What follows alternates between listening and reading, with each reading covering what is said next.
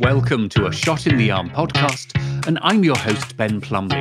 This is a podcast about global health and human rights. We explore global health challenges, particularly infectious disease, and how societies adapt and respond to them, whether it's with vaccines, treatments, and prevention technologies, or whether it's good old fashioned behavior change. This episode is part of a special series brought to you in partnership by the Bay Area Global Health Alliance. The Alliance connects experts and sectors across the Bay Area to catalyze innovation and impact in global health. Its members are world class academic institutions, technology and biotech companies, and non-profits based in the San Francisco Bay Area and all committed to improving the care for the most vulnerable populations around the world. You can find out more about the Alliance at its website, www.bayareaglobalhealth.org. Well, in this episode, we are going onto the front lines and meeting a doctor based in a city that has mounted, so far it seems, an effective prevention response to COVID 19.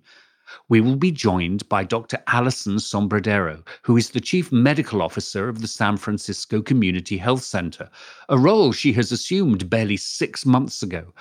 Now, prior to that, she was the director of the HIV division at the Alameda Health System.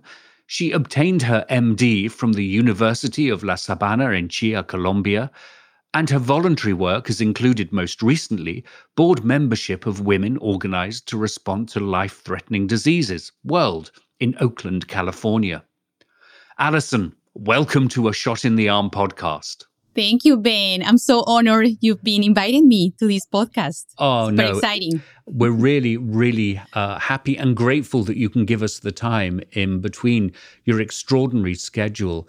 Now, as we were setting up, you had to dash off to take a call about uh, a potential COVID 19 test that was needed for one of your patients. What was going on there? Well, yeah, what was going on is the the nature of our job here uh, in the Tenderloin. Um, a patient with mild symptoms who is living in one of the 10 cities.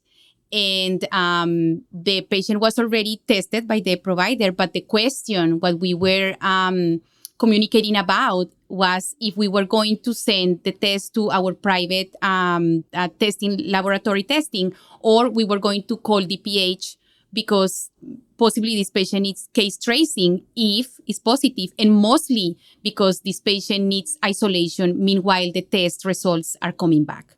So this is the the nature of our job. Not only decide if the patient needs to get tested or not but where are we going to isolate the patient waiting for results? And what are the highly the high consequences of this we're really, really uh, happy and grateful that you can give us the time in between your extraordinary schedule. Um, but I wanted to really start with just knowing a bit more about you and um, and learning a bit about your career and your history. So, what really brought you into medicine? What made you want to be a doctor? Um, I think it was the combination of science and service and the fact that I am a very, very social person and I get all my energy from social interactions. And I think since very early in my life, I knew that what really gives me purpose in life is community and service. So that uh, combination turned out to be extremely, extremely good for, for me and hopefully for the community. Yeah, it's an interesting balance from, on the one hand, uh, th- those that, uh, how shall I put this, want to be lab rats and those that want to be out in the community. And you mentioned service, um, and, and your career has all been about a duty of service. Why is service important to you? I think service is what gives us purpose, or at least to me, it gives me purpose in life and uh, it also puts things in perspective. And with that understanding, every day in your life, you're doing something different, you're connected with different people, and you are making a difference into somebody's life or a big community. So um, I think is what we are here in this world hmm. is is because of service. Yeah, I completely agree. So you, you were educated in uh, Colombia, where you got your MD. What brought you to the Bay Area? It was HIV. It was HIV medicine. Um, when I was in um, in Colombia and I was doing my medical school, I had this um, experience at one of the government hospitals when there was um, an HIV ward and the patients were so young and they were dying. And to me, that was very uh, difficult to understand. And I really wanted to put my life in service for these patients. Um, so I knew that places like San Francisco are one of the pioneer places for HIV research and, and care, in HIV care. And I wanted to be here and be trained in one of the best cities in the world for HIV training. And and you stayed, and here you are at the San Francisco Community Health Center as its chief medical officer. Can you tell us a bit about your role and what your, your day looks like? Sure. So it is a combination. It's actually a dream job because it is a combination of patient care. I, I manage a, a panel of patients and I also work in uh, structuring the clinic in um, increasing patient volumes in understanding what does the community need from us and how do we tailor patient care in a way that is compassionate and in a way that um, is uh, dynamic for the patient population that we have at San Francisco Community Health Center. We are located in the middle of the Tenderloin, so it is definitely a, a very specific population. And uh, we do have um, a big number of patients who are impacted by HIV, hepatitis C, um, also substance abuse, mental disease, and we also have a big, very vibrant community of transgender patients. So um, it is a combination of how to integrate also all of the programs that we have at San Francisco Community Health Center. Um, this organization has been very well known for 30 plus years for their programs for prevention for positives, for now for PrEP, for uh, transgender community engagement. Um, so it is um, my role is about integrating all of these services in order to make uh, a great center that will give wraparound services, including um, medical services to our patients. And and so, coming on to COVID nineteen and its impact on your work, when did you realize that COVID nineteen was going to affect your clients um, and the community that that you serve? Well, I think March 16, when we had the ordinance of the shelter in place, was a very difficult day because just that wording of shelter in place put us all in awe because we thought we do have probably um, 50% of our patients are experiencing homelessness or are marginally housed. So what does that mean, shelter in place for our patients? So the combination of that with the the reality that these patients don't have resources to protect themselves, to have access to um, hand washing, things that we just take for granted in our daily lives made us think that this was going to be very impactful for our community. And um, that because our patients are already very disadvantaged they do have chronic diseases that have not been well managed. They um, have comorbidities that that are not completely controlled, they were definitely fitting in the category of being at risk for severe COVID disease. And you mentioned shelter in place, and that's um, an instruction, I suppose, that we got both from the governor of California, but particularly from uh, from the San Francisco uh, County and its uh, Department of Public Health and its you know the city's mayor. So so really, what does shelter in place mean for clients that are homeless? I mean, you know, just last week there were uh, there is essentially a city of tents that has built up around uh, the San Francisco Community Health Center's major clinic in in the Tenderloin. And these are people who are not wearing masks, who don't have access to basic running water. So, um, just trying to get my head around what shelter in place means for them. Yeah, well, it is a matter of education um, and understanding what are they, uh, what do they think shelter in place means, right? So, what we're trying to do is getting a sense of what does it mean for them, and and it is really they're they're a community with such a high resilience and in the mm. middle of all of the problems that they do have day to day they have been able to adapt so well to all of the difficult circumstances that they actually continue to mingle and being social.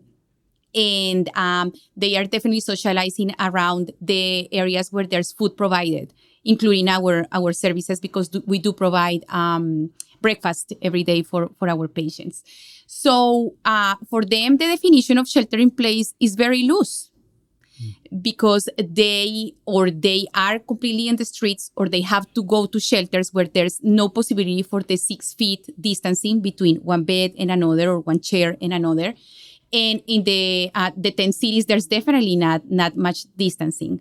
So um, i am actually surprised about um, the fact that there's not been so many outbreaks around mm. the the homeless community and at this point, I am actually not sure if this is because it is a fact that there hasn't been so many outbreaks.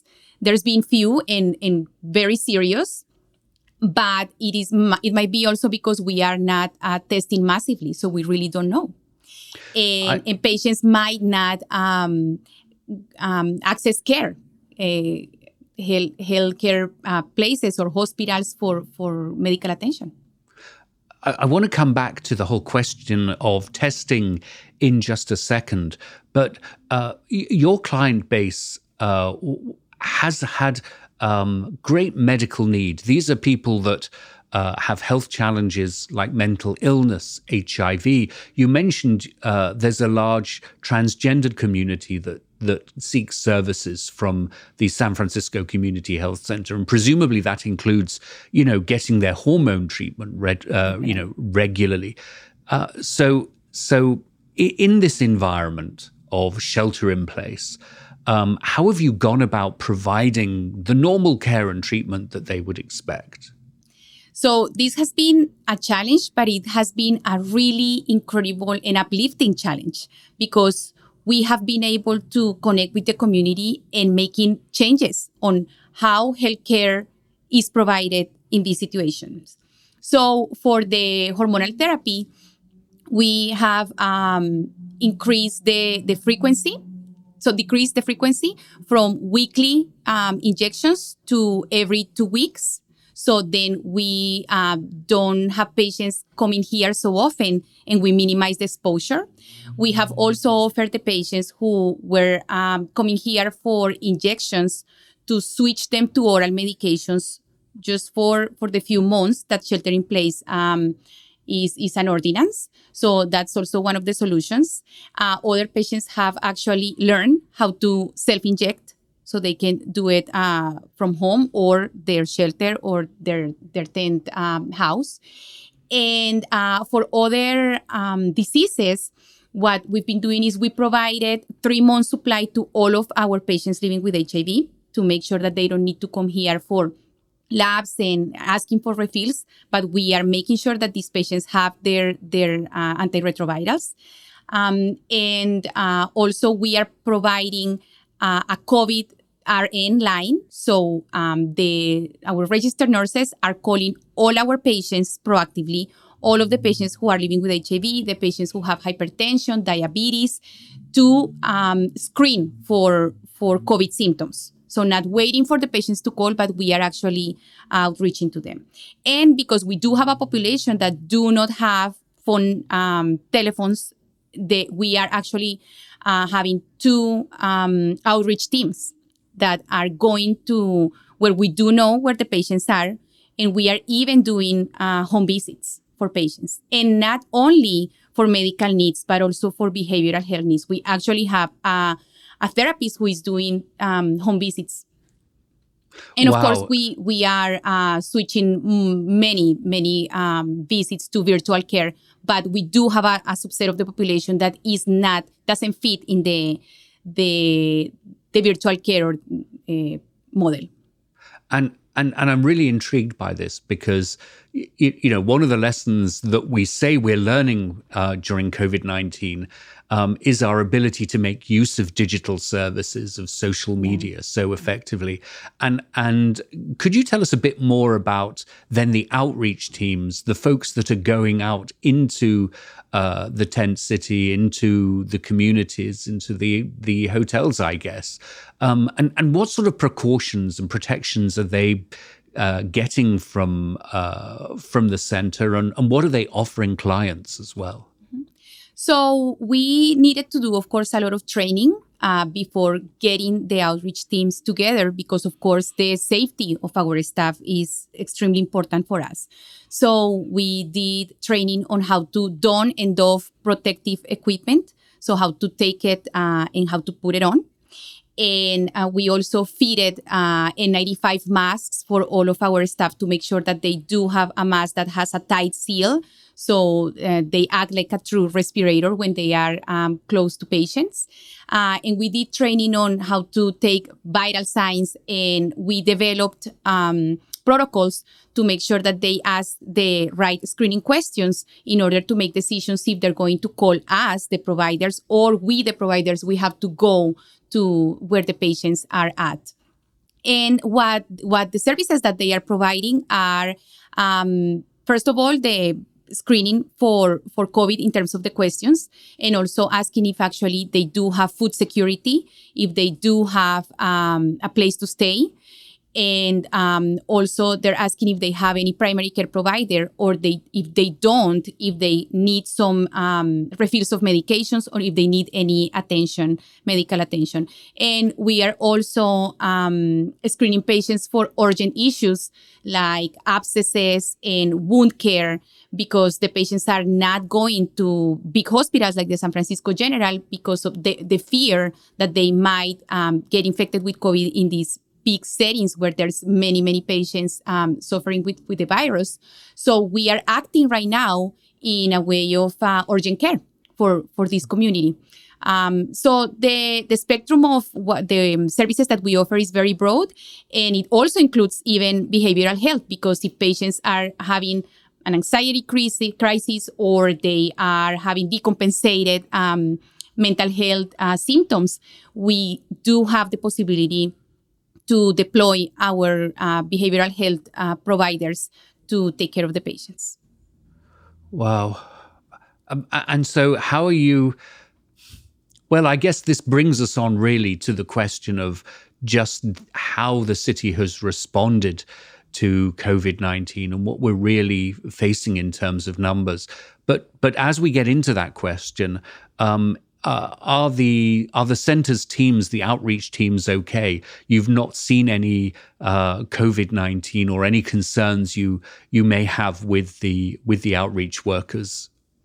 So we so far we have not had any positive uh, COVID nineteen staff amongst our San Francisco um, staff. You know that we do have a, a Chicago staff, um, but that's that's uh, different. So we don't, but definitely protective equipment is very, very important. And we we have had multiple times during these past six weeks the the need to um, send people back home because they are presenting some symptoms and they do need to get tested and they need to isolate until until test is um, test results are are back.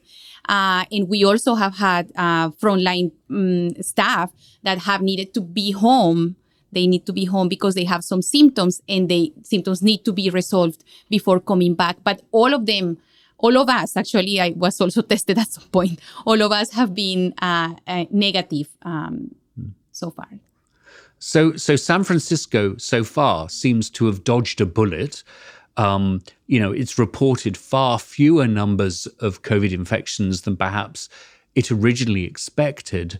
Um, what's going on there, do you think?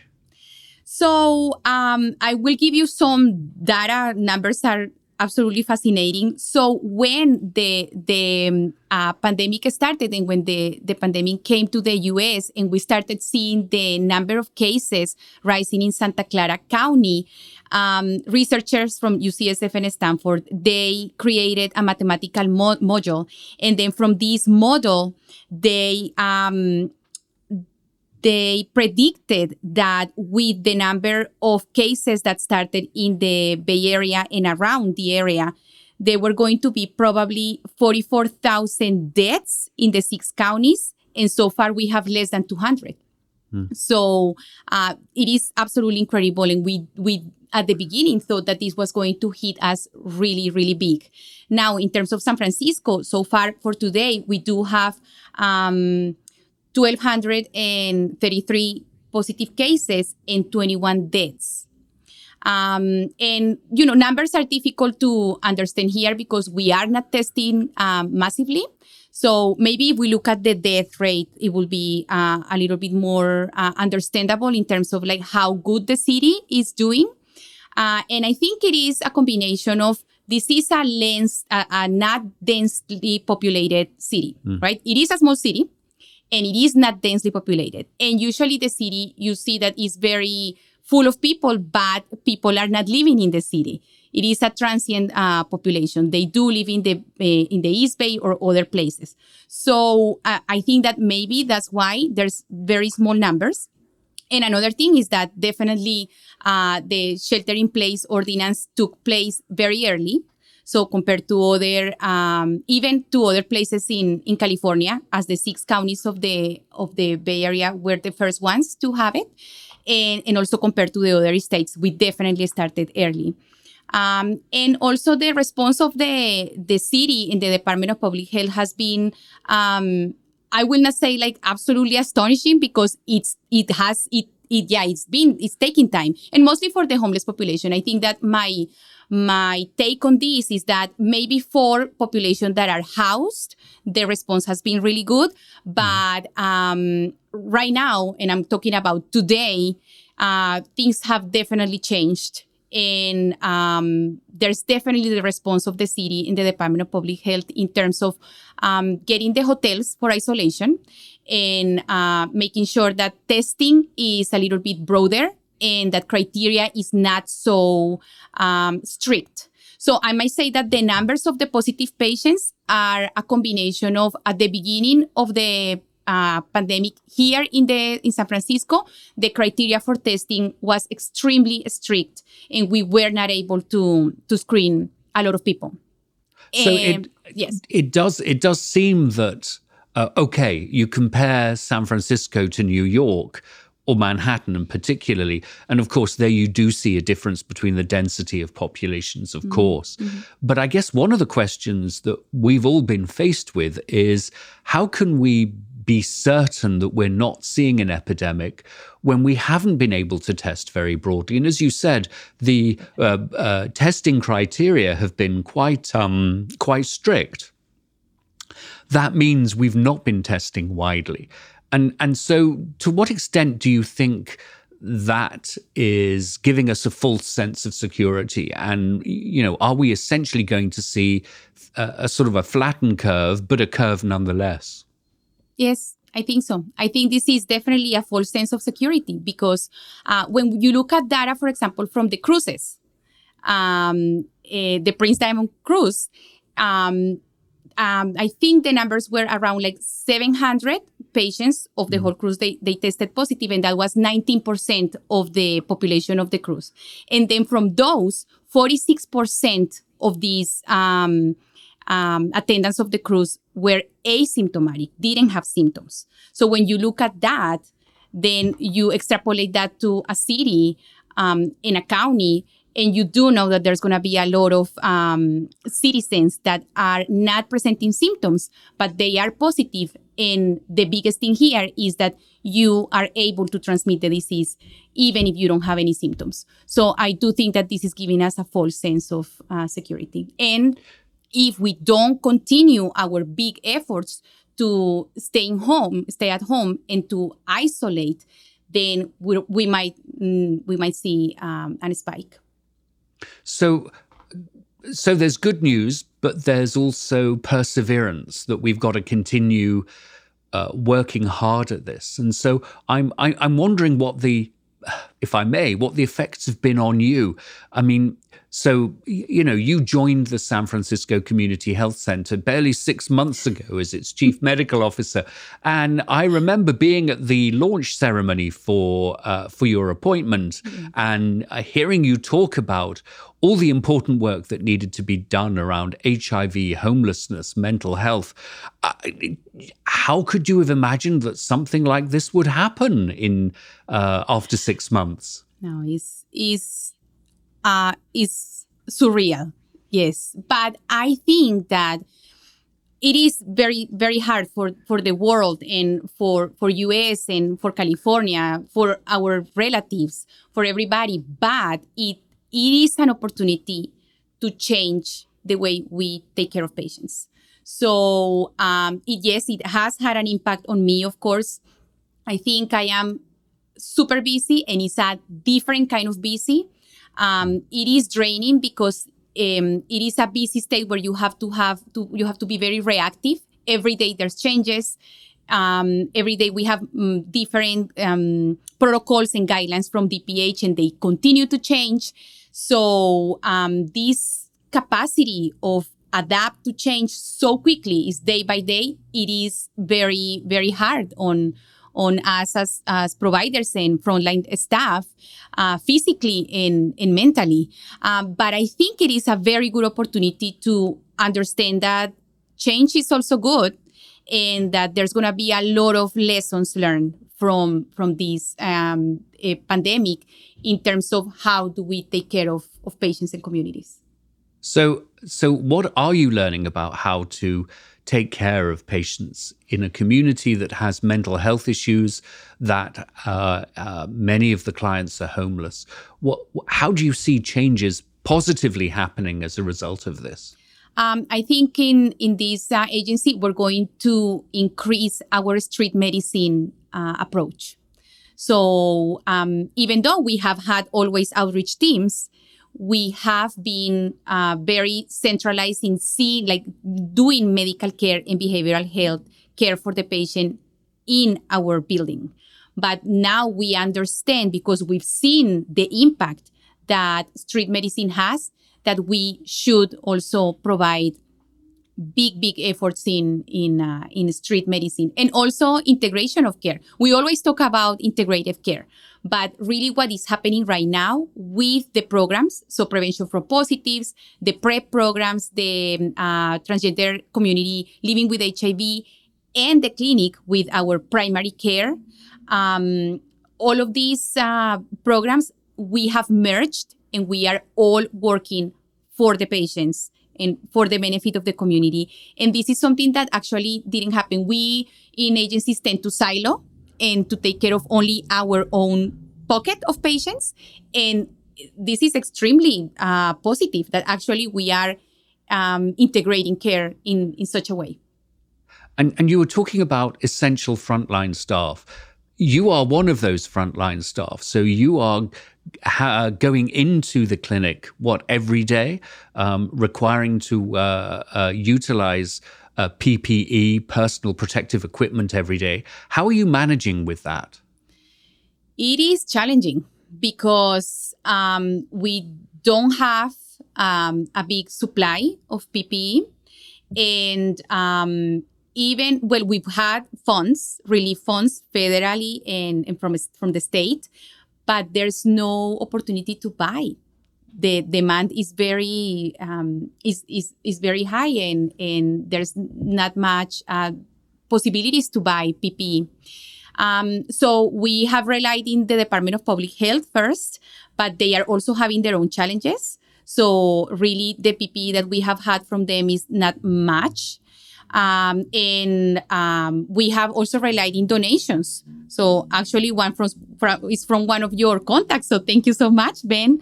Um, so we have relied on donation. It's, it's incredible how the world has been collaborating. The whole world has been collaborating with with us, and then we've had had um, donations from from Asia, from China. So it is incredible how um, the the community has been working uh, together. We now that we do know that everybody in the city needs to be masked, not only health, health providers and uh, patients when they're coming to to healthcare facilities, but everybody should be masked when going to the supermarket and um, uh, taking public transportation. Um, actually, our staff and the relatives of our staff, they're making um, fabric um, masks for our patients. So that's how we are trying to do it. It is um, very scary to actually do all of this um, testing knowing that we're not going to have all the PPE that we we require. And I think at this point we are um, mostly asking for uh, N95s for the respirators, and for some reason. Uh, most of our staff is fitted small in the N95s, and they are they're not available in in the US. So those are definitely um, challenges. Um, actually, um, there is some fund that is going to be released to purchase a machine that is going to sanitize N95s. So we are just trying to make the best of it. So if we we cannot uh, dispose it, then we might be able to sanitize it. So this is a conversation, um, uh, uh, to use the phrase, we should take offline, and and how we go about making sure that the the center has the protective equipment that it needs. And um, I, I, think, like many folks um, in the Bay Area Global Health Alliance team, particularly, we we have connections, and we need to have that conversation. Yes. Um, what makes what keeps you sane? Um, I, I, know that you and I have been on a number of Zoom calls, and uh, both of us have very noisy dogs that decide to make appearances uh, during those Zoom calls. Uh, do your do your pooches help you stay sane? Oh, totally. Um, I think even pre-COVID area, my my dog is my best therapist. It has always been.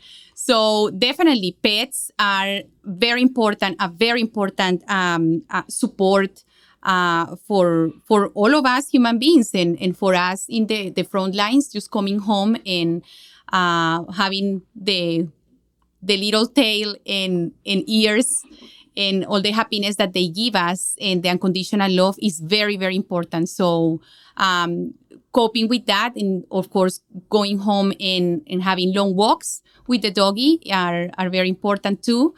Um, I like dancing. I've always liked dancing. So actually, me and my partner, we just put on some music and we dance. We cannot go to places or have parties, but we we continue to dance.